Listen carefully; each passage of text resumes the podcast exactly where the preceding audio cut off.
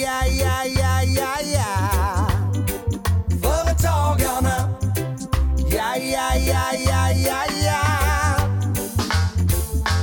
Välkomna till Företagarpodden med mig, Julia Silander, vd på VentureCap. Och med mig, Günther Mader, vd på Företagarna. Den här veckan kommer vi få smaka på spädgris, karamelliserad sådan och entrecote. Vi kommer också tala om hur du skapar din egen armada av superheroes i ditt privatliv. Sen är det dags för de töntigas revansch. Avslutningsvis, kan man starta och försörja sig på ett investmentbolag med bara en miljon kronor i insats? Vi säger välkommen till Företagarpodden, och som ni förstår så här mitt i sommarvärmen så är det här ett avsnitt där vi fullständigt spårar ur, och vårt namn till trots så kommer det här inte handla speciellt mycket om företagande, men välkomna ombord på denna resa. Nu kör vi! Att vi gör! Men Günther, jag tycker att du ser väldigt nöjd ut idag. Lite, lite trind. Jäst och däst, skulle jag säga. Ja.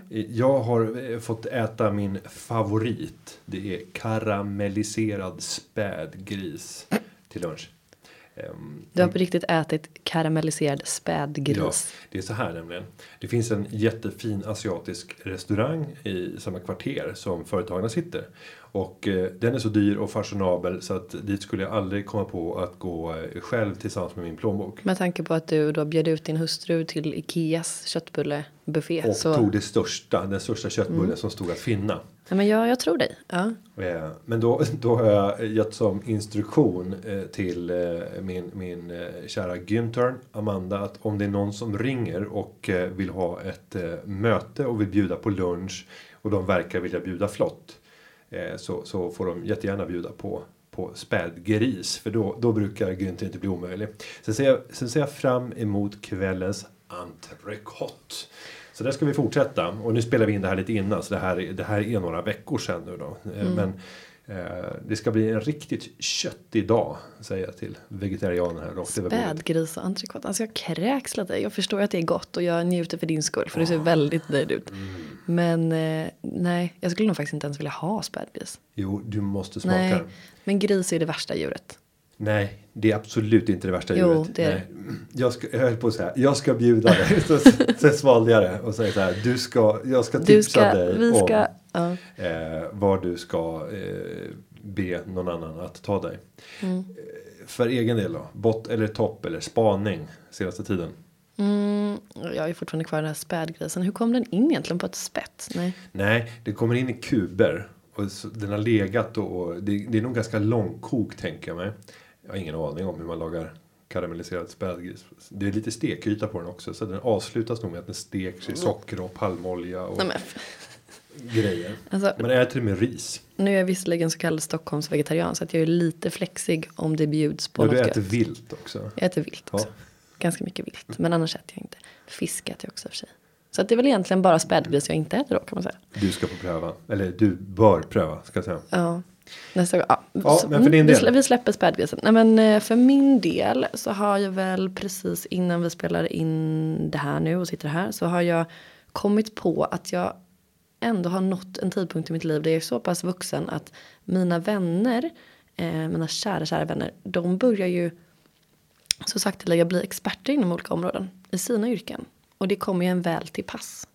Och visst är det lite chockande när man inser, eller typ när man får se en kompis få kommentera som expert i något sådär formellt format. Oavsett om det är i tidningen eller tv eller på någon konferens. Ja, men, ni som följer mig på Instagram, kära lyssnare, Julet Silander.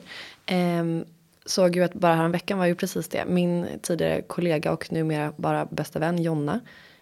Hon är ju marknadschef på ett ascoolt bolag som heter Testbirds. Och hon skulle göra någon sån här panel. Och jag, jag, blir, jag känner mig som en mamma. Alltså jag sitter typ och lipar. Hon är så jävla duktig. Jag bara, men herregud, hur kan hon allt det här? Jonna. Shot-Jonna liksom. Skämt åsida, Jonna, du är bäst. Professionell framförallt. Men det jag skulle komma till i alla fall att jag hade en H R-fråga för om förhandling av ett avtal för en anställd. Och jag pallar inte att ringa till typ Unionen för de ska alltid bråka med mig.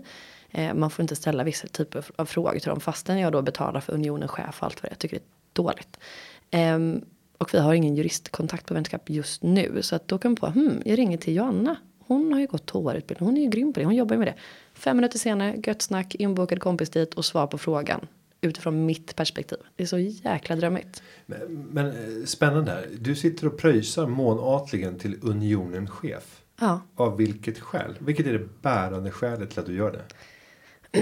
Därför att man fick en väldigt förmånlig rabatt när man skulle åka på programmeringskurs i Barcelona. För att teckna upp sig på det. Och då tänkte jag, ja, men jag gör det för det är gratis ett halvår. Sen så kommer jag avsluta det. Men det har jag inte gjort. Så att då tänker jag, ja, men det kan väl vara bra om man behöver fråga något någon gång. Men det är det man har sett nätverk till att få prata med riktiga specialister. Ja, men jag inser ju det. Det är ju det jag har kommit till insikt om. Ja, men, nej, men, men sen är det ju många som tecknar på grund av en inkomstförsäkring. Ja, just det. Ja, och mm. så bara, åh, det är jättebra. Och sen så är det många företagare som också gör det. Mm. Och det är helt feltänkt i de allra, allra flesta fallen.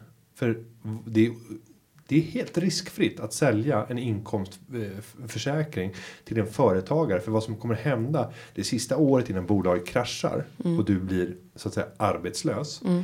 Det är ju att du inte tar ut någon lön. Och det är utifrån den icke uttagna lönen som utbetalningen av inkomstförsäkringen ska utbetalas. Sen har ju du sagt en nivå där du säger så här, ja men jag, jag fick femtio tusen fast jag egentligen bara tar ut trettiofem. Jo, fast det kommer ju baseras på mm. vad du har tagit ut i de allra flesta fallen. Så det är så enormt många företagare som köper inkomstförsäkringar som egentligen är helt värdelösa. Det enda sättet att kunna få ut flera av de här försäkringarna det är ju att driva bolaget i konkurs till följd av att du fortsatte ta ut lön fast det inte fanns pengar kvar. Och det är så du ska krascha bolaget. Mm. Varför är jag med i unionen egentligen? Men det är någon slags, du vet så här, men röd uppväxt som jag försöker, jag vet inte om jag ska ta bort mig från den eller vad jag nu ska göra. Men så här, nej, man ska ha, här med, man ska med, ha en inkomstförsäkring. Facket. Man ska, ja men sådär. Okej, okay, jag, kanske får, jag kanske får kolla upp det här. Det jag skulle komma till i alla fall var att jag tycker att det är härligt. Jag har min H R-specialist, leverage death och man kan också snacka jobb fördelaktigt. Så då tänker jag, vilka mer behöver jag? Jag har ju jurister. Drömpersoner. Jag har, jag har också, ja, jag har typ allihopa förutom läkare. Det tar lite längre tid för dem att bli klara så att säga. Så har vi någon läkare där ute som så vill bli kompis med mig så eh, hör av dig. Nej, men, och det jag tänker kring de här nätverksaspekterna det är ju att man nu ser att det professionaliseras på ett annat sätt. Förut har det ju ofta varit liksom en social plattform som har lagt grund för professionella nätverk. Och då mm. tänker jag typ så här, ordensväsende. Mm. Olika klubbar. Det har ofta varit väldigt herrfokuserat. Men nu när man ser, om vi tar kvinnliga nätverk. Eller inte kvinnliga utan nätverk enbart för kvinnor. Mm. För det börjar komma väldigt, och jag har gjort de senaste tjugo åren i princip. Så är det väldigt affärsorienterat. Det är uppbyggt väldigt mycket kring affärsnyttan i väldigt många fall. Kring de här nätverken. Jag vet inte om du håller med mig. Jo. Eh, och det är mindre vanligt att det bara är helt out of the blue. Bara en social grej. Och sen råkar det utifrån det här sociala leda till att du får det här affärsmässiga. Och jag tror att det här är fel utgångspunkt. Att tänka att det ska vara professionellt och strikt affärsmässigt. För då har man en utgångspunkt när man går in i nätverket. Att jag måste tjäna på det här professionellt. Har du istället det sociala som bas så är det så här, jag ska ha roligt. Så länge jag har roligt så är det här värdefullt.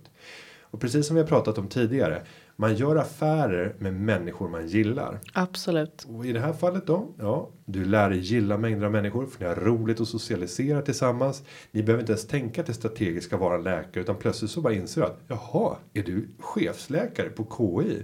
Jaha, vad roligt, det hade ingen aning om. Vi har bara suttit där och sjungit och haft sköj. Kan du kolla lite på den här pricken? Ja, nej, men, så det verkligen. Några klasar här mellan benen som jag liksom aldrig får bort. Det är som med små, små vätskefyllda blåsor. Skulle kunna slå ett getöga. Och om man klämmer på dem så blir det väldigt vått. Men usch, usch, usch, usch. Var, var det inte Fredrik i Solsidan där? Jo. Kan inte slå ett uh. getöga här på slå ett getöga på det. Men det jag menar i alla fall, jag håller verkligen med dig. Jag har ju en, en hashtag tillsammans med nämnda Jonna som är Allt är kul. Det är vårt bolag. Allt är kul A B. Eh, tyvärr har jag inte registrerat A B ännu. Men eh, det är världens bästa bolag. Vi har så registrera det innan det är för sent. För nu kommer ju någon jäkel sno det där. Ich habe registriert. Ja, det är bra. Ja. Men, eh, nej men, och, och då går ju allting ut på det, the secret-kraften. Typ. Om man börjar leta efter det man vill ha så får man det. Om man bara, bara frågar universum på ett positivt sätt så hittar man det man letar efter. Bla bla. Men det här med energi, jag tror stenhårt på det. Alltså sen jag har eh, blivit singel och, wow, och typ oh, så bara kom, behövt. Där kom den. Ja, uh, det var ju ett tag sedan det. Men så har jag insett att jag, jag behöver bara ta hand om mig själv. Och när jag bara kan ta hand om mig själv, och då kan jag göra vad jag vill. Och kan jag göra vad jag vill så blir allting kul. Om man skapar sig ett kul liv. Och det är helt beroendeframkallande. Det är, det är helt vansinnigt. För att det som kommer av det är ju också att det smittar av sig på jobbet på ett härligt sätt. Så att, att göra business utifrån att man gillar människor och hänger med dem och ha, ha kul. Det är ju typ det enda sättet att nätverka. Och sen så märker man så här, jaha, men gud vad roligt. Men du behövde det här, ja men det, det kan jag fixa. Alltså det är mycket härligare att låta människor få komma till sin rätt utan att man känner att man måste. Att man bara vill liksom bjuda på det. Det är nice.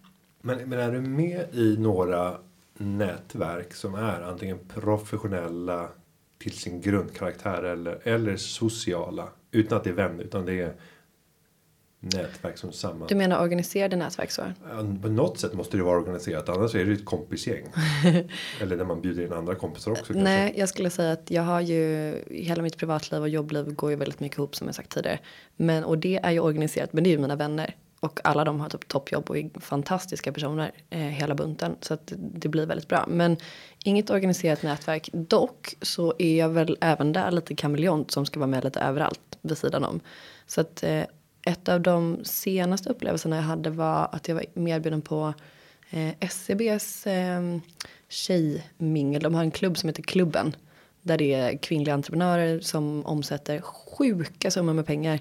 Eh, och så ses de ibland och så gör de goda grejer. Vi var ute och, och käkade middag ute på ja, en, en finare hemlig villa utanför stan. Och där var det precis så. Alltså drömhäng, drömgäng och sen så bara blev det business. Men det var ingen som kände sig tvingad att göra det. Så att, ja, du då? Ja, ja många, många olika sammanhang som man kanske egentligen inte har tänkt på. Men, men en sak, sån sak, det är ju kamratföreningen vid Handelshögskolan i Stockholm. Oj. Som nu ska döpa om namn, så vi ska byta namn till eh, S S I Alumni Club.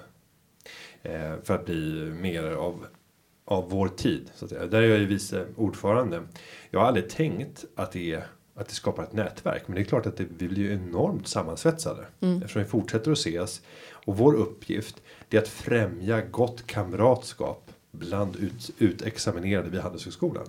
Och du kan ju tänka dig, alltså, om du bara ska främja gott kamratskap, det är syftet, så blir det ganska mycket roliga grejer. Intressanta seminarier som man gör kopplat med lite mat och dryck. Det är drömmen. Ingen kommer dit och tänker att det här ska bli business. Här ska jag hitta vem jag ska rekrytera härnäst. Eller här ska jag ha en ny leverantör. Men det händer otroligt mycket saker. När man börjar föra samman de här.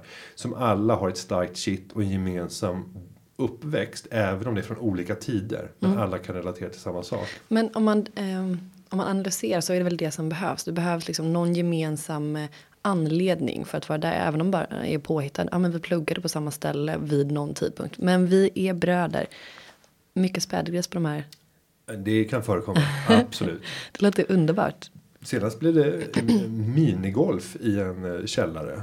Där kanske du till och med har varit. Så kan det vara. Så, kan jag lite marknadsföring? Swing it by golfbaren. En gammal, gammal handelsalum som har startat det. Cool. Så att då, då är det också sådär. När man går ut och ska få underhållning. Eller ska gå ut och äta. Men då tittar man. Men vilka av de gamla studenterna har gett sig in i den branschen. Och så gynnar man varandra. Det är, så, det är riktigt rygg, ryggdunkeri. Det finns ju alltid någon som gör det man behöver. Helt. Ja, men gud vad härligt. Och sen så tilltalas man ju lite av. Känslan av så här. Ja, men det här är ändå lite exklusivt. Så här, jag har ju alltid velat vara med i någon hemlig orden. Mm. Det kanske jag är. Vem vet? Mm.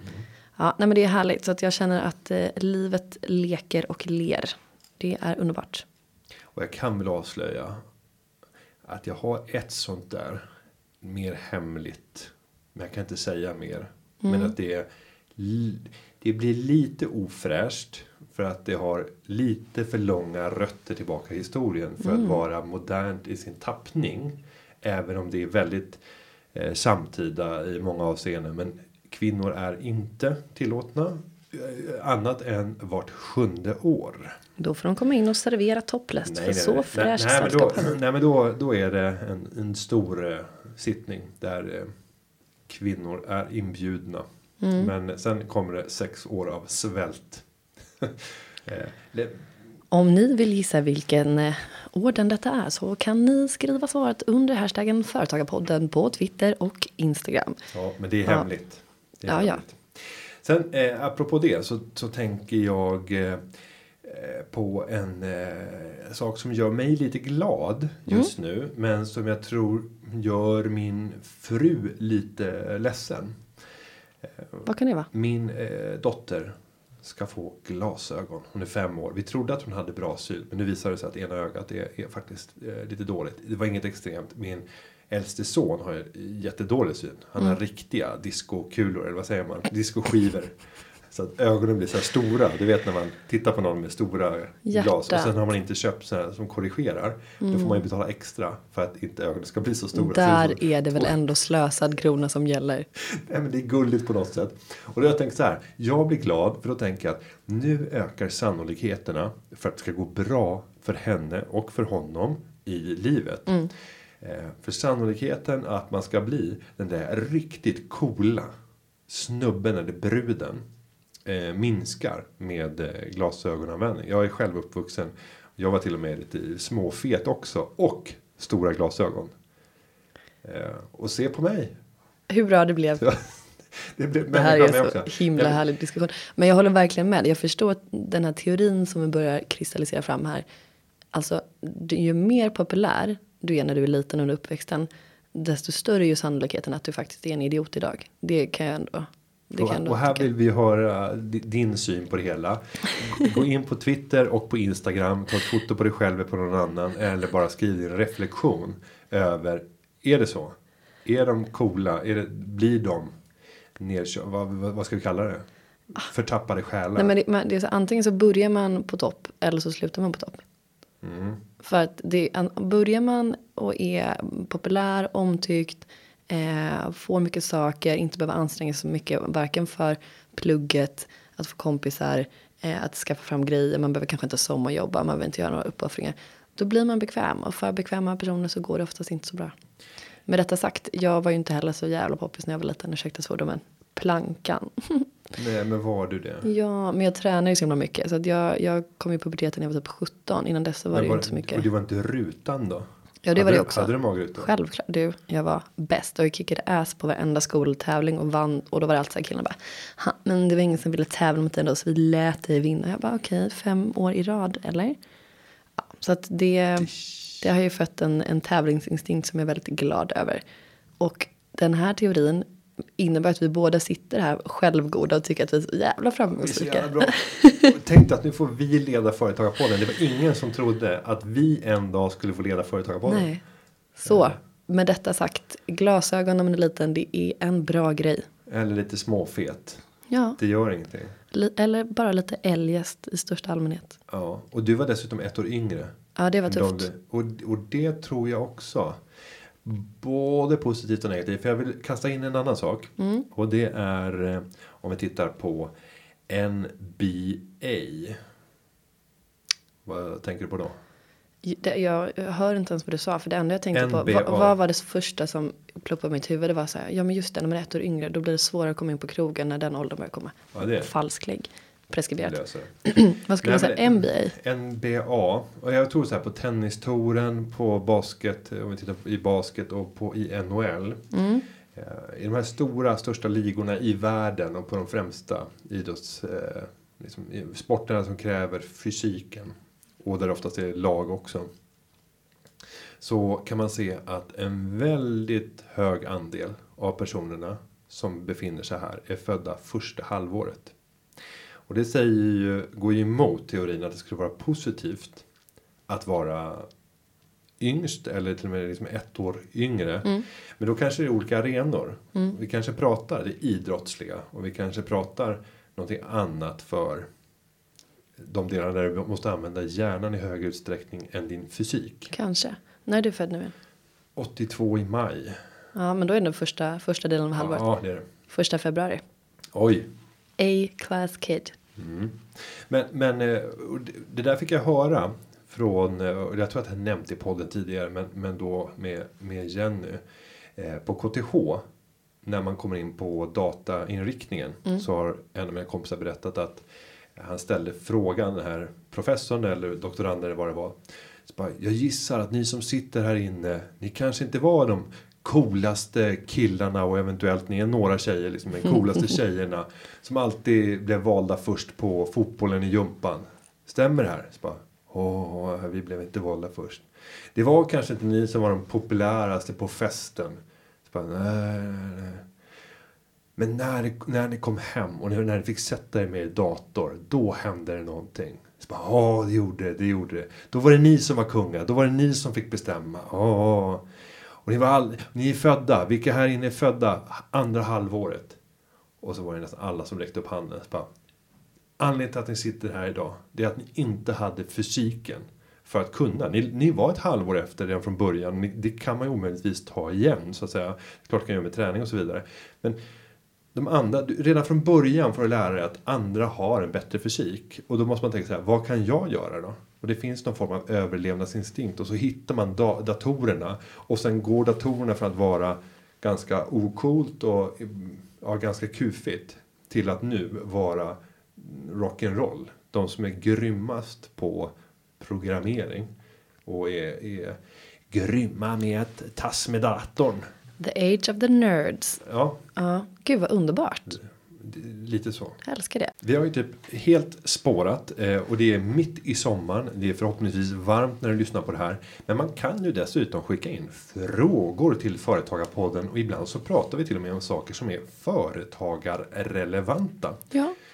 Och det vet vi... ju ändå Företagarpodden så ja. Ibland klämmer vi in något litet. Och eh, nu har vi faktiskt fått en fråga som har kommit in via företagarpodden punkt se. Mm. Och jag tänkte så här Julia, att du inte ska läsa frågan upp och ner. För den var ganska invecklad och lång.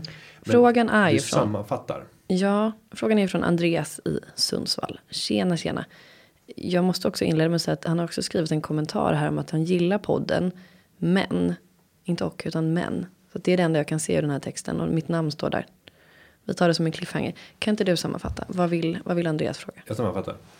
Jo, Andreas säger att han är intresserad av att driva företag. Mm. Och utöver att han har haft en enskild firma för några år sedan så har han i princip bara varit anställd. Men han verkar ha varit sparsam för han har byggt upp ett kapital som börjar närma sig en miljon kronor.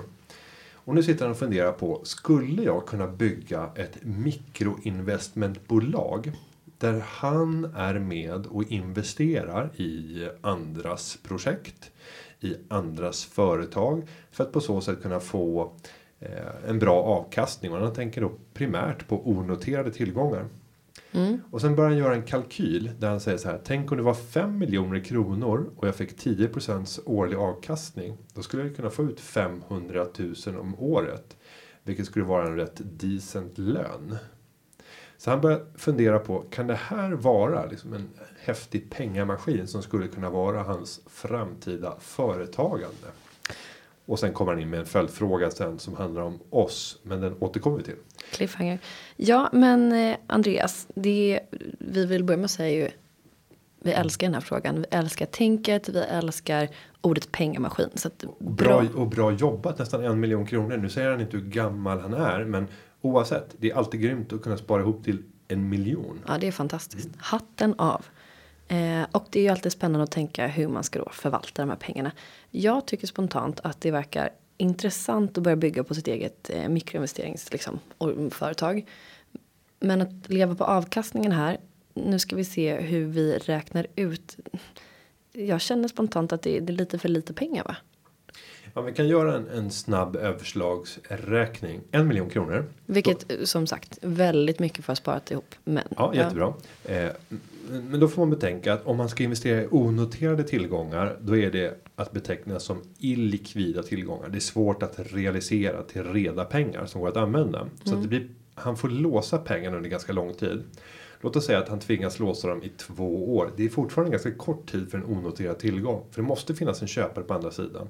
Han pratar om att använda plattformar för crowdfunding eller crowdlending. Han nämner Tessin, där finns ju Crowded by Me. Funded by Me. Ja, Funded by Me, där finns eh, på lånesidan eh, To Borrow, to borrow. Du har Lending Club. Ja, det, det, finns det finns mängder av Kickstarter har du på aktiesidan. Mm. Ja, det finns mängder av aktörer.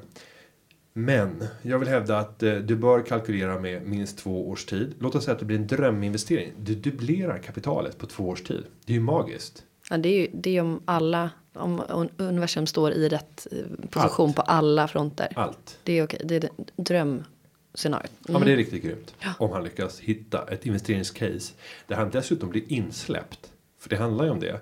Du måste ju bli insläppt. Om de flesta case som har en fantastisk potential och där sannolikheten för att lyckas är väldigt stor, ja, det kommer naturligtvis inte entreprenören att ta in några investerare om det inte verkligen måste in för att de inte har några pengar.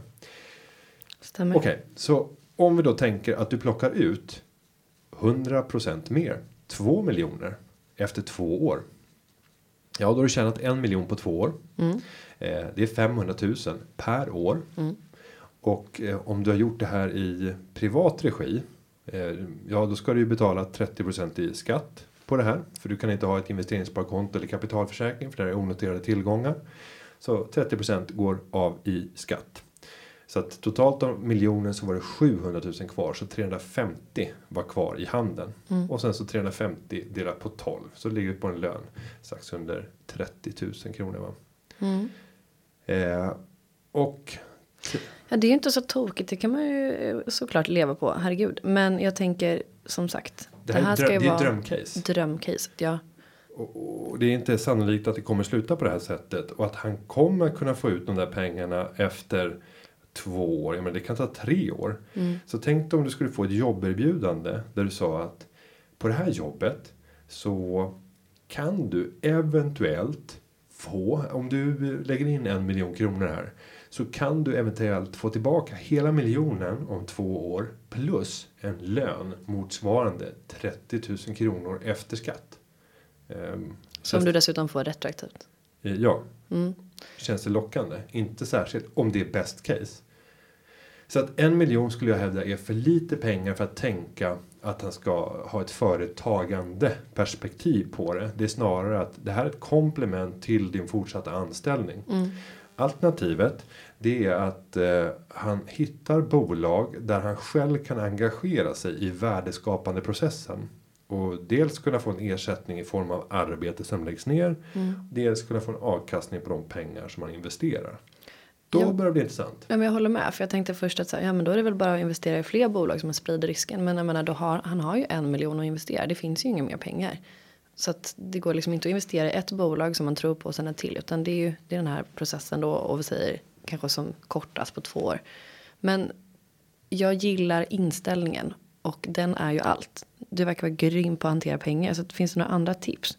Vi pratade ju om i en annan podd för inte så länge sedan om det här med att man skulle kunna skapa sig ett eget internship inom sin befintliga arbetsplats för att bli proffs på det och sen ta med sig kunskapen och starta eget. Kan man göra något liknande här, tänker du? Det är klart du kan göra det, för att fundera på vilka är det som gör det du tänker göra. Mm. Ett mikroinvestmentbolag. Ja, men det kanske är så att du ska leta efter ett riktigt investmentbolag, eller leta efter en affärsängel eller en venture capitalist, riskkapitalist. Mm. Eller någon annan typ av investerare. Eh, för att där ta ett jobb som förhoppningsvis kan bli välbetalt. Du bestämmer dig för att nu ska jag lära mig allt. Jobba hårdare än alla andra. Och sen ha potentialen att till och med kunna bli erbjuden partnerskap. Eh, och det de här fonderna lever på. Om vi tar de som sitter med så här, en aktivistfond. Du kan ta Christer Gardell som mm. är liksom vida känd. Mm. Han har ju inte tjänat sina pengar på att förvalta sina pengar. Nu gjorde han en framgångsrik karriär på McKinsey innan han startade med Lars Förberg, Sevian Capital.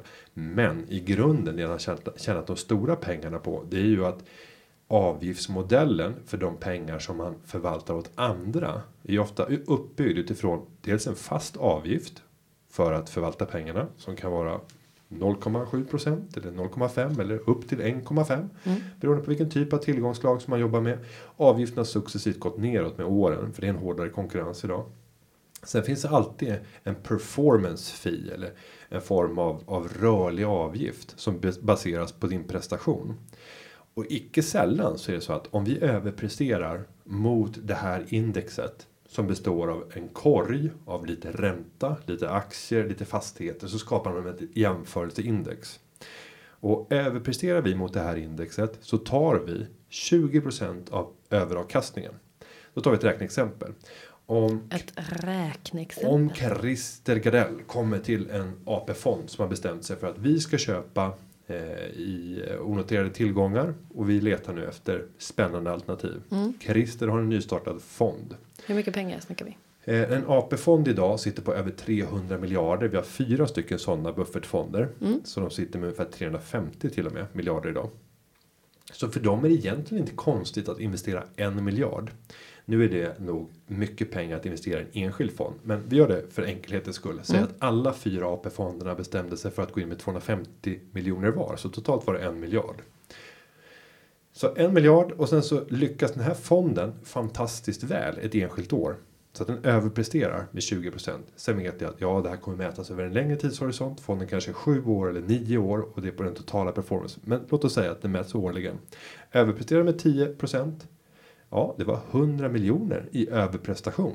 Av de hundra miljonerna så får Krille plocka tjugo procent, alltså tjugo miljoner.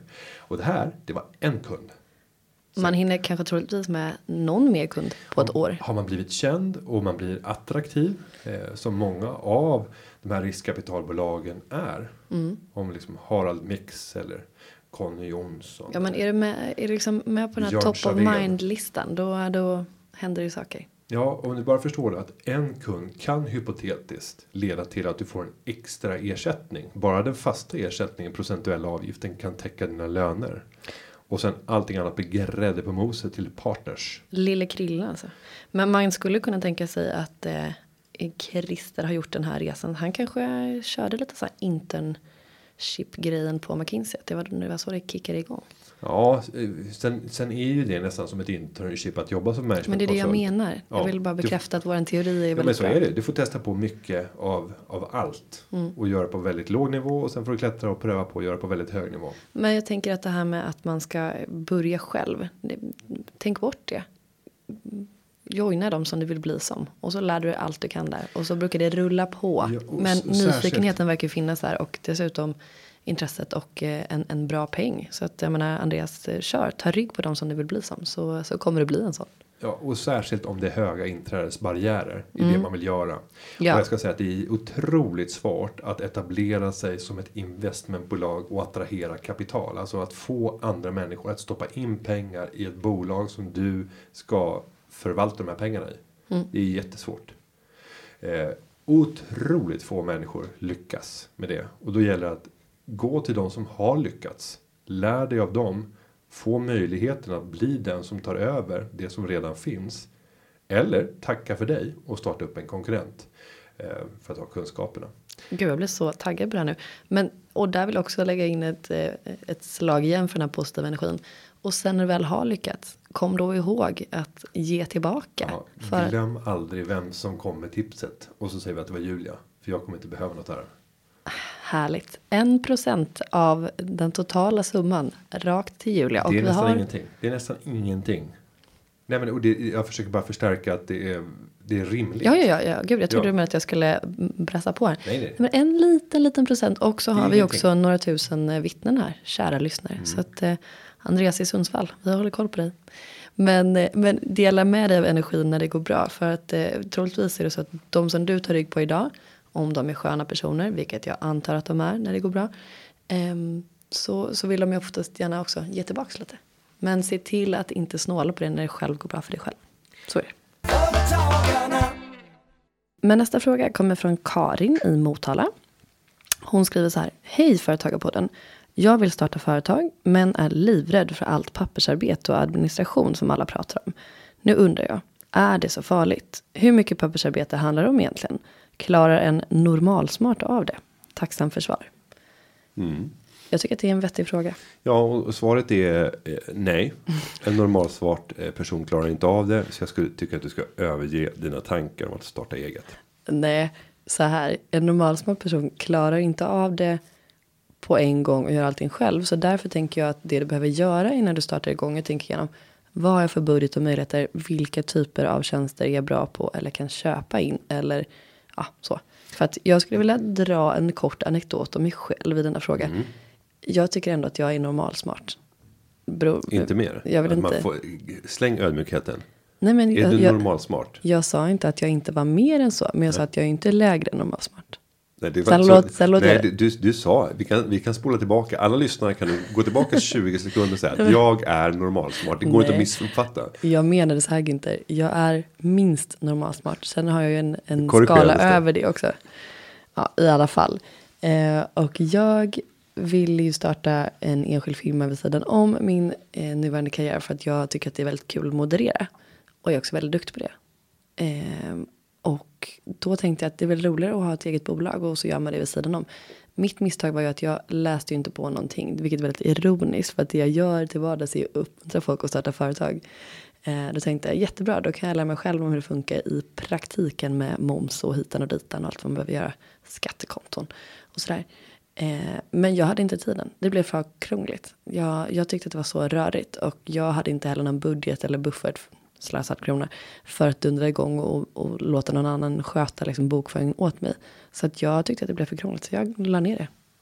Ja, och, så tänk igenom vad det du vill göra, vad du vill åstadkomma och tro inte att du kan göra allting själv, för då blir det verkligen ett heltidsjobb och det är kanske inte det man vill göra. Ja, och jag tänker att eh, om du är en person som eh, gillar att sätta dig ner med en instruktionsbok när du har köpt en ny pryl mm. och sitta ner i så här en timme och bara gå igenom för att förstå beskaffenheten på den här produkten eller varan du har köpt. Då kommer du klara det här helt galant. För då betyder det att du är en person som gillar att sitta och ta instruktioner och förstå följdverkningar. Du kommer kunna sitta med en bilaga från Skatteverket och, och läsa hur du ska redovisa eh, momsen och, och varför och vilka undantag som finns.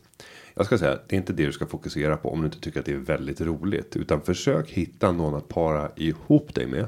Och det kanske är så att nej, du, du har inte förmågan att eh, göra allt jobbet eller köpa allt det jobbet i början. Precis som du, Julia, sa att, att börja med att handla upp det innan man har börjat sälja in uppdrag. Mm. Men om du skulle gå till någon och säga så här att du får tio procent av eh, intäkterna. Och håller man på, som du säger då, med uppdrag. Och tio procent är väl mycket för, för administration. Jag skulle prata mer om kanske fem procent mm. för att sköta allting i början. Eh, och låta någon annan sköta det jobbet så att du fokuserar på det som kan skapa värde. Sen är min, mitt intryck är att många överdriver liksom svårighetsgraden i det. Jag tycker att du ska titta dig runt omkring, Karin, och försök komma på företagare som du vet driver, ja du vet om att de är företagare, du vet att de klarar det. Men du förvånas över hur dålig administration och ordning och reda de verkar ha. Och bara ställ frågan öppet och ärligt, hur gör du för att få ihop det? Och ganska snabbt så kommer du hitta att det finns olika vägar framåt. De flesta använder ju i det, i det läget en redovisningskonsult som sköter det här jobbet. De värsta exemplen det är folk som kommer med en En hel papperspåse full med kvitton. Osorterade, bara säga att nu är det dags för årets bokföring. Men jag menar, även det finns. Ja, och jag tänker när man har skickat in en fråga till Företagarpodden så har man kanske lyssnat en del avsnitt, är intresserad av det och det är en bra förutsättning. Sen har man säkert kommit ännu längre. Men som du säger och som vi har återkommit till flera gånger, du har egentligen en hållbar verksamhet när du har en kund. Alltså i alla fall grunden för det. Så började det för mig. Någon ville boka in mig och jag tänkte hur fan ska jag få in de här pengarna på mitt konto? Jo, men då måste jag väl starta ett företag. Det är en jättebra start. All administration kan man givetvis lösa som normalsmart person. Bara man tänker till lite. Och där vill jag också lägga in, det är aldrig fel att planera när det gäller företagen. För att det är viktigt att det blir rätt. Men det finns väldigt mycket hjälp att få på internet. Ja, ska vi kasta ut ett tips? Så om Karin har tänkt sig att sälja en tjänst där det inte krävs några stora inköp för att komma igång med verksamheten. Det kan vara att man vill sälja sig som konsult, sälja timmar. Mm. Då kan man ju gå en mellanväg och gå via ett egenanställningsföretag. Ja. Där man inte har ett företag utan du går till ett företag som fakturerar åt det och sköter bokföringen och sköter inbetalningar av skatter och avgifter. Och det kan ju vara ett första steg där man säger att ja, men det här gör jag under ett år. Och om min verksamhet flyger när jag får den här hjälpen, ja, jag får ju avsäga mig ett antal procent som man tar i avgifter. Nej, nej, nej. Det beror ju helt på vilken verksamhet du har. Mm. Men skulle man prata om någon som rullar en, ett fulltidsjobb och kanske kan fakturera en miljon eller en komma två miljoner. Nu låter det fruktansvärt mycket, men börjar bryta ner det så handlar det om en lön på femtio tusen eh, ungefär. Mm. Så att, och, men skulle vi säga åttahundratusen då, så är vi ner på väsentligt lägre nivåer, typ trettio till trettiofem tusen. Mm. Nej, alltså för, för ett sånt uppdrag så tror jag att priset skulle ligga på ungefär tre komma fem till fem procent på omsättningen. Och, har vi några tips på sådana företag man kan vända sig till? Eller vill vi uppmana att googla på saker? Nej, men det finns ju ett, ett förbund för de här företagen. Mm. Där kom ju min gamla Günther Tove Sander. Mm. Hon eh, var tidigare vd-assistent eh, åt han som var ordförande för branschorganisationen. Mm. Eh, egenanställningsföretagsbranschen. Ja, jag kan inte exakt vad, vad benämningen är. Men söker man det så kan du se en lista över femton till tjugo stycken olika egenanställningsföretag. Jag har även fått eh, uppdrag, ska jag säga, från Riksstyrelsen och håller på att titta på det. Borde företagarna engagera sig i det här för att erbjuda ett alternativ? Att gå med företagarna, och där har vi en egen anställningsfunktion där vi kan hjälpa dig med hela faktureringen och erbjuda det som en tjänst. Så vi får se det. Jag när samtidigt en tanke om att det är coolare om vi skulle ge ett organisationsnummer till alla som föds och alla som är levande. Tillsammans med personnumret. Har vi pratat om det? Vi har pratat om det i podden och jag tycker att det är en så spännande tanke. Jag vill gå dit, men jag tror att man måste jobba på lång och kort sikt samtidigt. Ja, och, för att det känns det som ett, en längre process att och, förändra det. Men det är ju ett steg som gör att det här skulle, ja, det skulle inte alls vara intressant. Att, att gå till ett egenanställningsföretag.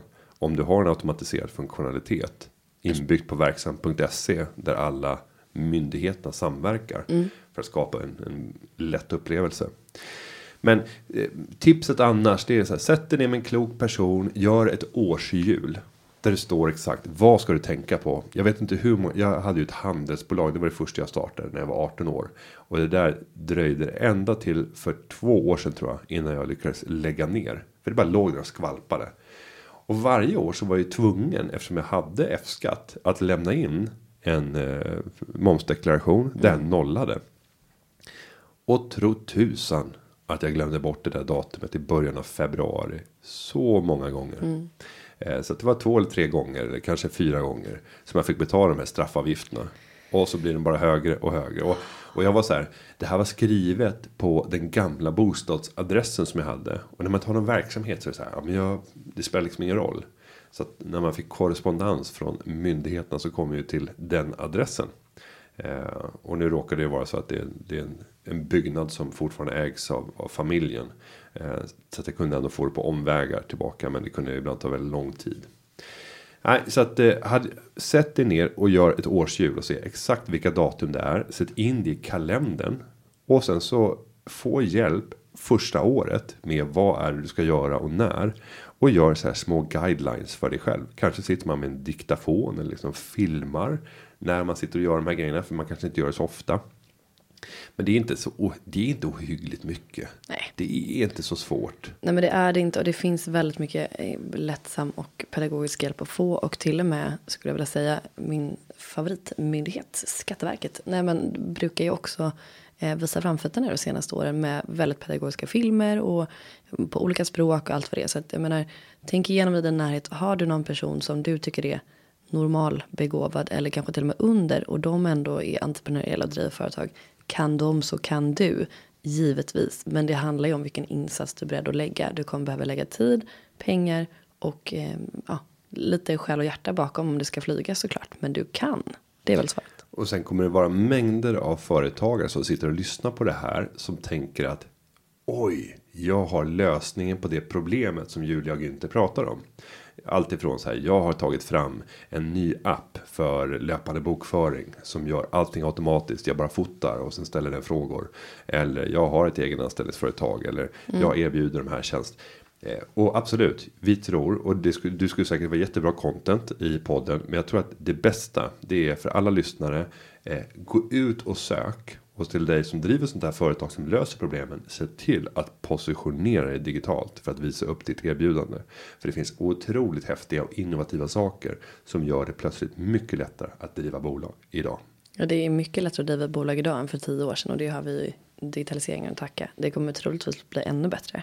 Men sen beror det på vilken typ av bolag som man driver, och för att också svara på frågan så tänker jag så här, är det en liten verksamhet vid sidan om ett, ett vanligt arbete, ja, men kolla upp om du kan gå till typ frilansfinans eller cool company eller någonting, och så börjar du testa lite och känna på det.